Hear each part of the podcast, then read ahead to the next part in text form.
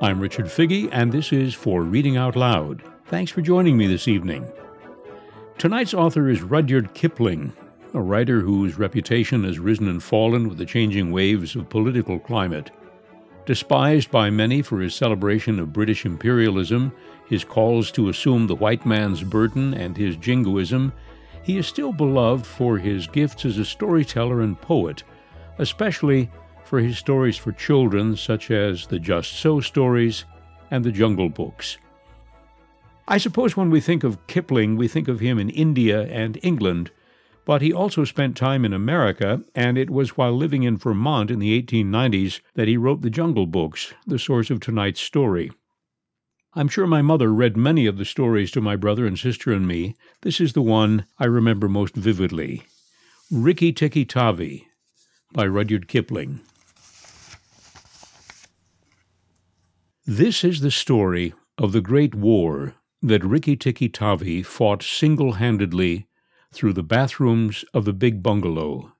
Darzee, the tailor bird, helped him, and Chuchundra, the muskrat, gave him advice. But Rikki Tikki did the real fighting. He was a mongoose, rather like a little cat in his fur and his tail, but quite like a weasel in his head and his habits.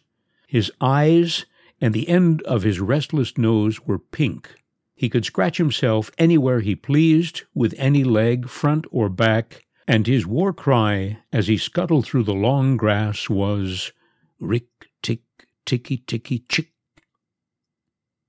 One day, a high summer flood washed him out of his burrow where he lived with his father and mother and carried him, kicking and clucking, down a roadside ditch. He found a little wisp of grass floating there and clung to it till he lost his senses. When he revived, he was lying in the hot sun on the middle of a garden path, very draggled indeed, and a small boy was saying, Here's a dead mongoose. Let's have a funeral. No, said his mother. Let's take him in and dry him. A big man picked him up between his finger and thumb and said he was not dead, but half choked. So they wrapped him in cotton wool and warmed him, and he opened his eyes and sneezed. Now, said the big man, he was an Englishman who had just moved into the bungalow, don't frighten him, and we'll see what he'll do. It is the hardest thing in the world to frighten a mongoose, because he is eaten up from nose to tail with curiosity. The motto of all the mongoose family is run and find out, and Rikki Tikki was a true mongoose. He looked at the cotton wool, decided that it was not good to eat, ran all around the table, sat up and put his fur in order, scratched himself, and jumped on the small boy's shoulder. Don't be frightened, Teddy, said his father. That's his way of making friends. Oh, He's tickling under my chin, said Teddy. Rikki Tikki snuffed at his ear and climbed down to the floor where he sat rubbing his nose. Good gracious, said Teddy's mother, and that's a wild creature. I suppose he's so tame because we've been kind to him. All mongooses are like that, said her husband. If Teddy doesn't pick him up by the tail or try to put him in a cage, he'll run in and out of the house all day long. Let's give him something to eat. He spent all that day roaming over the house. He nearly drowned himself in the bathtub, put his nose in the ink on a writing table, and burned it on the end of the big man's cigar, for he climbed up in the big man's lap to see how writing was done. At night he ran into Teddy's nursery, and when Teddy went to bed, Rikki Tikki climbed up too. But he was a restless companion, because he had to get up and attend to every noise all through the night and find out what made it. Teddy's mother and father came in, the last thing, to look at their boy, and Rikki Tikki was awake on the pillow. I don't like that, said Teddy's mother. He may bite the child. He'll do no such thing, said the father. Teddy's safer with that little beast than if he had a bloodhound to watch him. If a snake came into the nursery now. But Teddy's mother wouldn't think of anything so awful. Early in the morning, Rikki Tikki came to early breakfast in the veranda, riding on Teddy's shoulder, and they gave him banana and some boiled egg, and he sat on all their laps, one after the other. Then Rikki Tikki went out into the garden to see what was to be seen. It was a large garden, only half cultivated, with bushes as big as summer houses of Marshal Niel roses, lime and orange trees, clumps of bamboos, and thickets of high grass. Rikki Tikki licked his lips. This is a splendid hunting ground, he said, and he scuttled up and down the garden, snuffing here and there, till he heard very sorrowful voices in a thorn bush. It was Darzee, the tailor bird, and his wife. What is the matter? asked Rikki Tikki. We are very miserable, said Darzee. One of our babies fell out of the nest yesterday, and Nag ate him. Hmm, said Rikki Tikki. That is very sad. But I am a stranger here. Who is Nag? Darzee and his wife only cowered down in the nest without answering, for from the thick grass at the foot of the bush there came a low hiss, a horrid, cold sound that made Rikki Tikki jump back two clear feet. Then, inch by inch, out of the grass, rose up the head and spread hood of Nag, the big black cobra, and he was five feet long from tongue to tail. When he had lifted one third of himself clear of the ground, he stayed balancing to and fro, and he looked at Rikki Tikki with the wicked snake's eyes that never change their expression, whatever the snake may be thinking of. Who is Nag? He said. I am Nag. Look and be afraid. He spread his hood more than ever, and Rikki Tikki was afraid for the minute. But it is impossible for a mongoose to stay frightened for any length of time and though Rikki Tikki had never met a live cobra before, his mother had fed him on dead ones, and he knew that all a grown mongoose's business in life was to fight and eat snakes.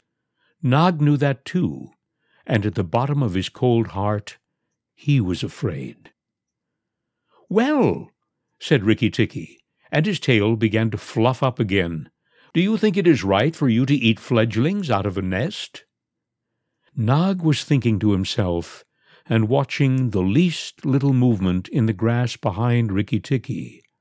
He wanted to get Rikki Tikki off his guard, so he dropped his head a little and put it on one side. Let us talk, he said. You eat eggs. Why should I not eat birds? Behind you! Look behind you! sang Darzee. Rikki Tikki knew better than to waste time in staring. He jumped up in the air as high as he could go, and just under him whizzed the head of Nagaina, Nag's wicked wife.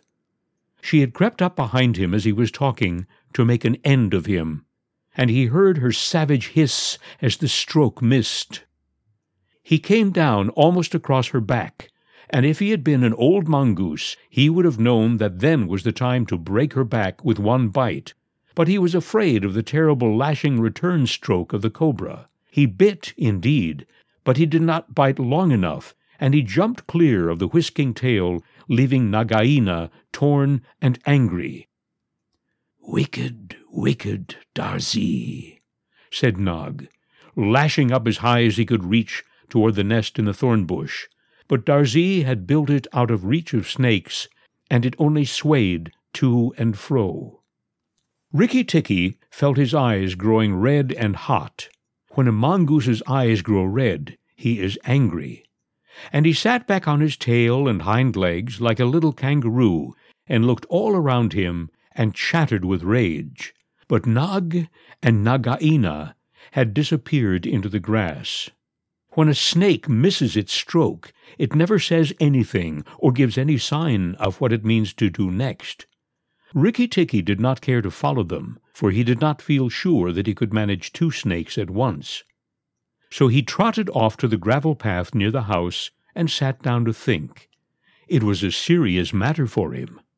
If you read the old books of natural history, you will find they say that when the mongoose fights the snake and happens to get bitten, he runs off and eats some herb that cures him. That is not true. The victory is only a matter of quickness of eye and quickness of foot. The snake's blow against Mongoose's jump. And as no eye can follow the motion of a snake's head when it strikes, that makes things much more wonderful than any magic herb. Rikki Tikki knew he was a young mongoose, and it made him all the more pleased to think that he had managed to escape a blow from behind. It gave him confidence in himself, and when Teddy came running down the path, Rikki Tikki was ready to be petted. That night at dinner, walking to and fro among the wine glasses on the table, he could have stuffed himself three times over with nice things. But he remembered Nag and Nagaina, and he remembered that a full meal makes a slow mongoose, and if he wanted all his strength and quickness ready, he must keep himself thin. Teddy carried him off to bed and insisted on Rikki Tikki sleeping under his chin.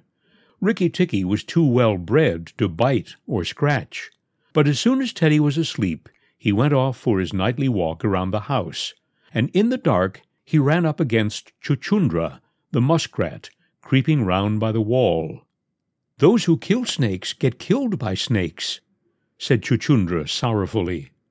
And how am I to be sure that Nag won't mistake me for you some dark night? There's not the least danger, said Rikki Tikki, but Nag is in the garden, and I know you don't go there. My cousin Chua the rat told me, said Chuchundra, and then he stopped. Told you what? Shh! Nag is everywhere, Rikki Tikki. Can't you hear, Rikki Tikki? Rikki Tikki listened, the house was as still as still, but he thought he could just catch the faintest scratch scratch in the world, a noise as faint as that of a wasp walking on a window pane, the dry scratch of a snake's scales on brickwork. That's Nag, or Nagaina, he said to himself, and he is crawling into the bathroom sluice. He stole off to Teddy's bathroom, but there was nothing there, and then to Teddy's mother's bathroom. At the bottom of the smooth plaster wall there was a brick pulled out to make a sluice for the bath water. And as Rikki stole in by the masonry curb where the bath is put, he heard Nag and Nagaina whispering together outside in the moonlight. When the house is emptied of people, said Nagaina to her husband. He will have to go away, and then the garden will be our own again. Go in quietly, and remember that the big man is the first one to bite. Then come out and tell me, and we will hunt for Rikki Tikki together. But are you sure that there is anything to be gained by killing the people? said Nag. Everything. When there were no people in the bungalow, did we have any mongoose in the garden? So long as the bungalow is empty, we are king and queen of the garden. And remember that as soon as our eggs in the melon bed hatch, as they may tomorrow, our children will need room and quiet. Yes, said Nag, I will go. But there is no need that we should hunt for Rikki Tikki afterward.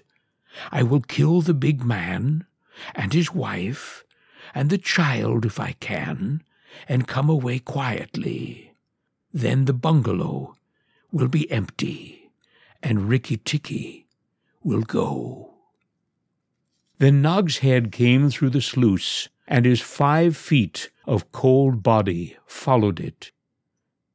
Angry as he was, Rikki Tikki was very frightened as he saw the size of the big cobra. Nag coiled himself, raised his head, and looked into the bathroom in the dark, and Rikki could see his eyes glitter. Now if I kill him here, Nagaina will know, and if I fight him here on the open floor, the odds are in his favor. What am I to do? said Rikki Tikki Tavi. The big man has a stick, said Nag. He may have that stick still, but when he comes in to bathe in the morning, he will not have a stick. I shall wait here till he comes. Nagaina. Do you hear me? I shall wait here in the cool till daytime. There was no answer from outside, so Rikki Tikki knew Nagaina had gone away. Nag coiled himself down, coil by coil, round the bulge at the bottom of the water jar, and Rikki Tikki stayed still as death. After an hour he began to move, muscle by muscle, toward the jar. Nag was asleep, and Rikki Tikki looked at his big back, wondering which would be the best place for a good hold. If I don't break his back at the first jump, said Rikki, he can still fight. He looked at the thickness of the neck below the hood, but that was too much for him, and a bite near the tail would only make Nag savage. It must be the head, he said at last, the head above the hood, and when I am once there, I must not let go. Then he jumped. The head was lying a little clear of the water jar under the curve of it, and as his teeth met, Rikki braced his back against the bulge of the red earthenware to hold down the head. This gave him just one second's purchase, and he made the most of it. Then he was battered to and fro as a rat is shaken by a dog, to and fro on the floor, up and down, and round in great circles, upsetting the tin dipper and the soap dish, and banged against the tin side of the bath. As he held, he closed his jaws tighter and tighter, for he made sure he would be banged to death, and for the honor of his family, he preferred to be found with his teeth locked. He was dizzy, aching, and felt shaken to pieces when something went off like a thunderclap just behind him. A hot wind knocked him senseless, and red fire singed his fur. The big man had been wakened by the noise and had fired both barrels of a shotgun into Nag just behind the hood. Rikki Tikki held on with his eyes shut, for now he was quite sure he was dead. But the head of the snake did not move, and the big man picked him up and said, It's the mongoose again, Alice. The little chap has saved our lives now. When morning came he was very stiff, but well pleased with his doings. Now I have Nagaina to settle with, and she will be worse than five Nags, and there's no knowing when the egg she spoke of will hatch. Goodness! Without waiting for breakfast, Rikki Tikki ran to the thorn bush where Darzee was singing a song of triumph at the top of his voice. The news of Nag's death was all over the garden. Nag is dead! Is dead! Is dead! Sang Darzee. The valiant Rikki Tikki caught him by the head and held fast. All that's true enough, but where's Nagaina? said Rikki Tikki, looking carefully round him. You're safe enough in your nest there, but it's war for me down here. Stop singing a minute, Darzee. For the great, the beautiful Rikki Tikki's sake, I will stop, said Darzee. What is it, O killer of the terrible Nag? Great is Rikki Tikki with the white teeth. Never mind my white teeth. Have you ever heard where she keeps her eggs? In the melon bed, on the end nearest the wall, where the sun strikes nearly all day. She had them there weeks ago.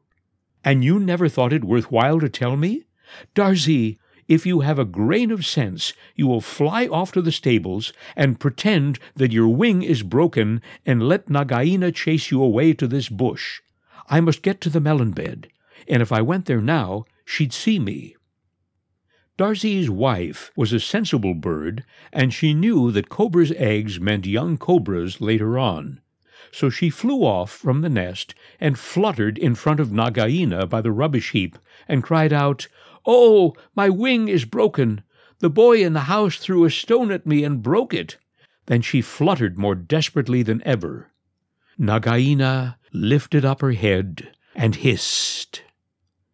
You warned Rikki Tikki when I would have killed him. Indeed and truly, you have chosen a bad place to be lame in. And she moved toward Darzee's wife, slipping along over the dust. My husband lies in the rubbish heap this morning, but before night the boy in the house will lie very still. What is the use of running away? I am sure to catch you. Little fool, look at me. Darzee's wife knew better than to do that, for a bird who looks at a snake's eyes gets so frightened that she cannot move. Darzee's wife fluttered on, piping sorrowfully and never leaving the ground, and Nagaina quickened her pace. Rikki Tikki heard them going up the path from the stables, and he raced for the end of the melon patch near the wall. There, in the warm litter about the melons, very cunningly hidden, he found twenty-five eggs, but with whitish skin instead of shell. He could see the baby cobras curled up inside the skin, and he knew that the minute they were hatched, they could each kill a man or a mongoose. He bit off the tops of the eggs as fast as he could, taking care to crush the young cobras, and turned over the litter from time to time to see whether he had missed any. At last there were only three eggs left, and Rikki Tikki began to chuckle to himself when he heard Darzee's wife screaming, Rikki Tikki, I led Nagaina toward the house, and she has gone into the veranda and... Oh, come quickly! She means killing. Rikki Tikki smashed two eggs, and tumbled backward down the melon bed with the third egg in his mouth, and scuttled to the veranda as hard as he could put foot to the ground. Teddy and his mother and father were there at early breakfast, but Rikki Tikki saw that they were not eating anything. They sat stone still, and their faces were white. Nagaina was coiled up on the matting by Teddy's chair, within easy striking distance of Teddy's bare leg, and she was swaying to and fro, singing a song of triumph. Son of the big man that killed Nag, she hissed, stay still. I am not ready yet. Wait a little.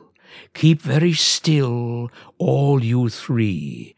If you move, I strike, and if you do not move, I strike. O oh, foolish people who killed my Nag. Teddy's eyes were fixed on his father, and all his father could do was to whisper, Sit still, Teddy. You mustn't move. Teddy, keep still. Then Rikki Tikki came up and cried, Turn round, Nagaina. Turn and fight. All in good time, said she, without moving her eyes. I will settle my account with you presently. Look at your friends, Rikki Tikki. They are still and white. They are afraid. They dare not move, and if you come a step nearer, I strike. Look at your eggs, said Rikki Tikki, in the melon bed near the wall. Go and look, Nagaina. The big snake turned half round and saw the egg on the veranda. Ah, give it to me, she said. Rikki Tikki put his paws one on each side of the egg, and his eyes were blood red.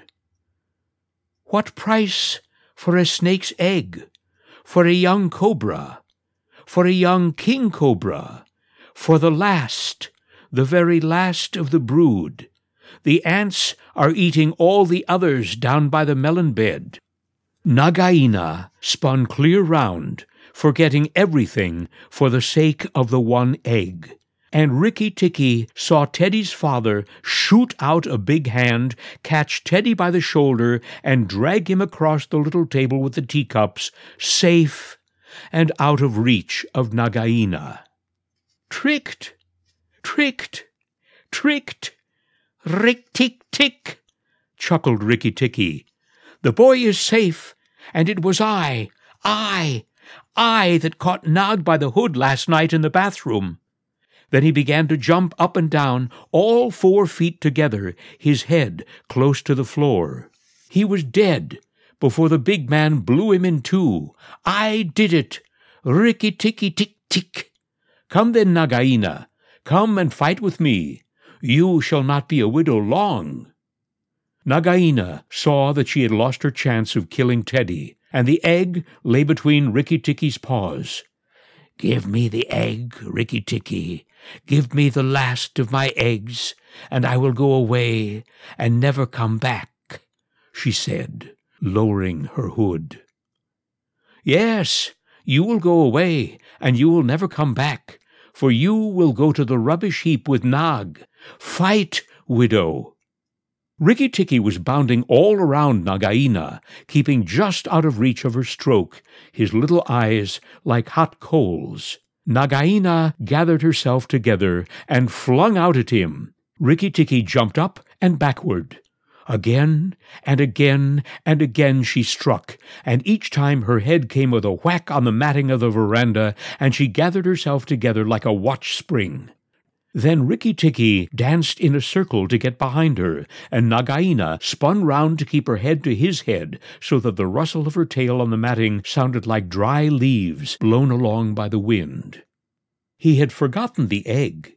It lay on the veranda, and Nagaina came nearer and nearer to it, till at last, while Rikki Tikki was drawing breath, she caught it in her mouth turned to the veranda steps, and flew like an arrow down the path with Rikki Tikki behind her. When the cobra runs for her life, she goes like a whiplash flicked across a horse's neck. Rikki Tikki knew that he must catch her, or all the trouble would begin again. She headed straight for the long grass by the thorn bush, and as he was running, Rikki Tikki heard Darzee still singing his foolish little song of triumph. But Darzee's wife was wiser. She flew off her nest as Nagaina came along and flapped her wings about Nagaina's head, but Nagaina only lowered her hood and went on. Still, the instant's delay brought Rikki Tikki up to her, and as she plunged into the rat hole where she and Nag used to live, his little white teeth were clenched on her tail, and he went down with her. And very few mongooses, however wise and old they may be, care to follow a cobra into its hole. It was dark in the hole, and Rikki Tikki never knew when it might open out and give Nagaina room to turn and strike at him. He held on savagely and struck out his feet to act as brakes on the dark slope of the hot, moist earth. Then the grass by the mouth of the hole stopped waving, and Darzee said, It is all over for Rikki Tikki, for Nagaina will surely kill him underground. So he sang a very mournful song that he made up all on the spur of the moment, and just as he got to the most touching part, the grass quivered again, and Rikki Tikki, covered with dirt, dragged himself out of the hole, leg by leg, licking his whiskers. He shook some of the dust out of his fur and sneezed. It's all over, he said. The widow will never come out again. And the red ants that live between the grass stems heard him and began to troop down one after another to see if he had spoken the truth. Rikki Tikki curled himself up in the grass and slept where he was, slept and slept till it was late in the afternoon, for he had done a hard day's work. Now he said when he awoke. I will go back to the house. When Rikki got there, Teddy and Teddy's mother and Teddy's father came out and almost cried over him. And that night he ate all that was given to him till he could eat no more, and went to bed on Teddy's shoulder, where Teddy's mother saw him when she came to look late at night. He saved our lives, and Teddy's life, she said to her husband.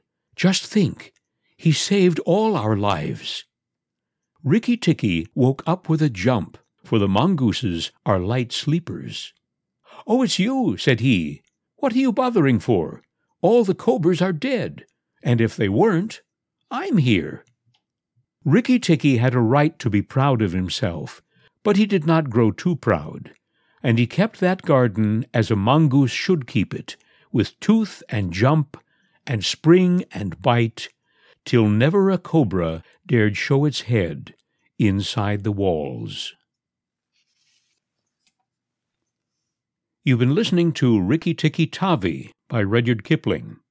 I'm Richard Figge, and this has been For Reading Out Loud. Let me know what stories you would like to hear.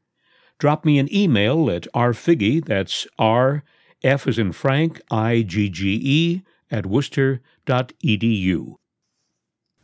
That's it for tonight. I hope you'll join me again next week. In the meantime, be well, be happy, be sure to vote. All the best.